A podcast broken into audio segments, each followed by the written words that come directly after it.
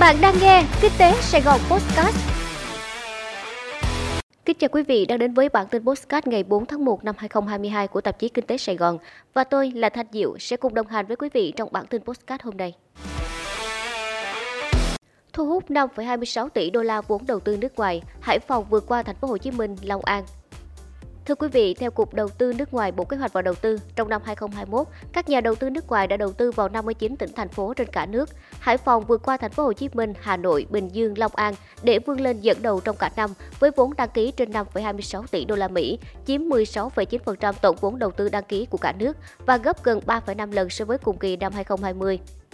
Vị trí thứ hai là Long An với 3,84 tỷ đô la, chiếm 12,3% tổng vốn đầu tư cả nước. Thành phố Hồ Chí Minh đứng vị trí thứ ba với gần 3,74 tỷ đô la, chiếm gần 12% tổng vốn đầu tư, giảm 14,2% so với cùng kỳ. Kế đó là Bình Dương, Bắc Ninh, Hà Nội.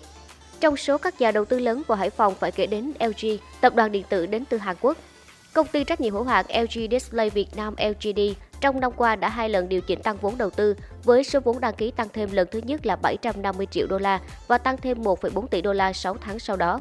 Với hai lần bổ sung vốn này, nâng tổng vốn đầu tư tại LGD lên 4,65 tỷ đô la, trở thành doanh nghiệp FDI có vốn lớn nhất tại Hải Phòng. Các dự án lớn ở Hậu Giang sẽ phát sinh lượng lớn khí thải khi hoạt động. Sở Tài nguyên và Môi trường tỉnh Hậu Giang vừa có báo cáo hiện trạng môi trường không khí tỉnh Hậu Giang năm 2021.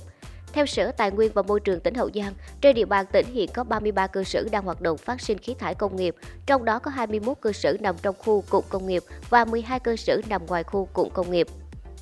Đối với nguồn thải từ hoạt động sản xuất công nghiệp lớn, theo báo cáo của Sở Tài nguyên và Môi trường tỉnh Hậu Giang, kết quả quan trắc năm 2021 trên địa bàn tỉnh cho thấy chất lượng không khí còn tương đối tốt. Cụ thể, đối với thông số bụi lơ lửng tổng số TSP, kết quả tại các vị trí quan trắc trên địa bàn tỉnh có giá trị dao động từ 30,5 đến 130 microgram trên mét khối, tức nằm trong giới hạn cho phép của quy chuẩn là 300 microgram trên mét khối.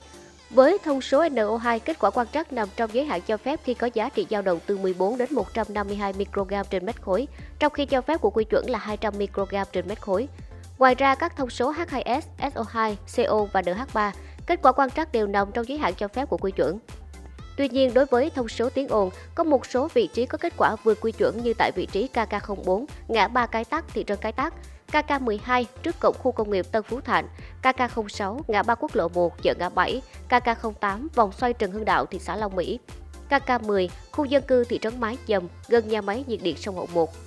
Ngoài các nguồn thải đang phát sinh như nêu trên, Sở Tài nguyên và Môi trường tỉnh Hậu Giang cho biết, trên địa bàn tỉnh còn có 3 dự án khi đưa vào hoạt động trong thời gian tới sẽ phát sinh lượng lớn khí thải, làm gia tăng tác động môi trường khí, gồm nhà máy nhiệt điện sông Hậu 2 của tập đoàn Toyo Ingroup Bihar, nhà máy điện rác Hậu Giang của công ty trách nhiệm hữu hạn một thành viên Greenity Hậu Giang và nhà máy luyện cán thép Serpro của công ty trách nhiệm hữu hạn một thành viên Serpro Steel. Theo đó, đáng chú ý là nhà máy nhiệt điện sông Hậu 2 có tổng lượng khí thải phát sinh lên đến gần 55 triệu mét khối một ngày đêm, tương đương trên 2,285 triệu mét khối trên giờ, và nhà máy luyện cán thép Sunpro phát thải lên đến gần 34,6 triệu mét khối trên một ngày đêm, tương đương 1,44 triệu mét khối trên một giờ. Đà Nẵng hàng hóa dự trữ đủ, không găm hàng dịp Tết nhâm dần. Thưa quý vị, tổng giá trị dự trữ các mặt hàng lương thực thực phẩm phục vụ Tết sắp tới dự kiến khoảng 1.900 tỷ đồng. Con số này được đưa ra sau buổi làm việc mới đây giữa Sở Công Thương Đà Nẵng và các đơn vị thương mại đầu mối, đơn vị cung ứng gia súc gia cầm, các trung tâm thương mại siêu thị, các đơn vị sản xuất kinh doanh và các chợ trên địa bàn thành phố Đà Nẵng. Cụ thể, tổng số hàng hóa dự trữ của 19 đơn vị sản xuất kinh doanh, trung tâm thương mại, siêu thị tham gia dự trữ gồm 165,6 tấn gạo, nếp các loại, 3.385 tấn thịt các loại, trong đó thịt heo khoảng 1.400 tấn, 1.997 tấn rau củ quả các loại, hơn 36.248 tấn thực phẩm đóng hộp, 996 tấn thực phẩm khô, 515 tấn bánh kẹo mức hạt dưa các loại.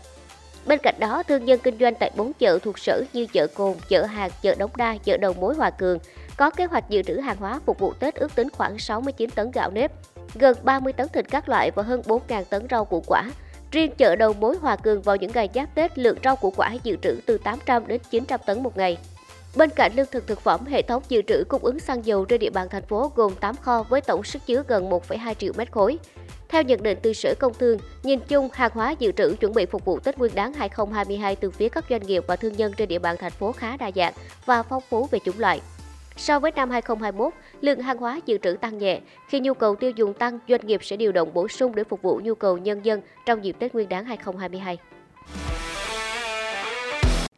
Chuyến tàu hàng đầu tiên từ Trung Quốc đến Việt Nam khi RCEP có hiệu lực. Một chuyến tàu chở hàng hóa đã khởi hành từ cảng đường sắt quốc tế Nam Ninh, tỉnh Quảng Tây, Trung Quốc vào sáng sớm ngày 1 tháng 1 năm 2022 để đến Hà Nội, Việt Nam. Đây là chuyến tàu hàng đầu tiên của Trung Quốc sau khi Hiệp định Đối tác Kinh tế Toàn diện khu vực RCEP có hiệu lực vào cùng ngày, theo Xinhua. Chuyến tàu mang ký hiệu X9101 vận chuyển 25 container hàng hóa chở hơn 800 tấn hàng hóa như linh kiện điện tử, nhu yếu phẩm hàng ngày và các sản phẩm hóa chất. Chuyến tàu dự kiến đến Hà Nội sau hành trình dài 28 tiếng, theo Xinhua. Ma Chi Chang, tổng giám đốc của một nhà cung cấp dịch vụ chuỗi cung ứng địa phương sở hữu lô hàng được giao nói trên cho biết, thỏa thuận RCEP sẽ giảm thuế hải quan ở mức độ lớn. Ngày 1 tháng 1 năm 2022 đánh dấu hiệp định RCEP, thỏa thuận tự do thương mại lớn nhất thế giới chính thức có hiệu lực. Việt Nam và các nước đối tác sẽ xóa bỏ thuế quan đối với ít nhất 64% số dòng thuế ngay khi hiệp định có hiệu lực. Sau khi có hiệu lực đầy đủ với tất cả các nước tham gia ký kết, RCEP sẽ tạo thành một khu vực thương mại tự do lớn nhất thế giới xét về quy mô dân số. Với quy mô 2,2 tỷ người tiêu dùng, chiếm khoảng 30% dân số thế giới và GDP hơn 27.000 tỷ đô la Mỹ, tương đương khoảng 30% GDP toàn cầu. Với việc đưa chuyến tàu trên cho thấy phía doanh nghiệp Trung Quốc đã có sự chuẩn bị kỹ lưỡng và nhanh chóng tận dụng lợi thế thuế quan ưu đãi ngay khi RCEP có hiệu lực. Hiệp định Đối tác Kinh tế Toàn diện khu vực RCEP được 10 nước thành viên ASEAN ký kết với các nước đối tác gồm Trung Quốc, Nhật Bản, Hàn Quốc, Úc và New Zealand vào ngày 15 tháng 11 năm 2020 và chính thức có hiệu lực từ ngày 1 tháng 1 năm 2022. Sau khi hiệp định RCEP có hiệu lực, các bên sẽ ngay lập tức thực hiện các cam kết của mình, trong đó có các cam kết cắt bỏ thuế quan. Quý vị vừa nghe xong bản tin postcard ngày 4 tháng 1 năm 2022. Cảm ơn sự chú ý lắng nghe của tất cả quý vị. Hẹn gặp lại quý vị trong bản tin postcard ngày mai.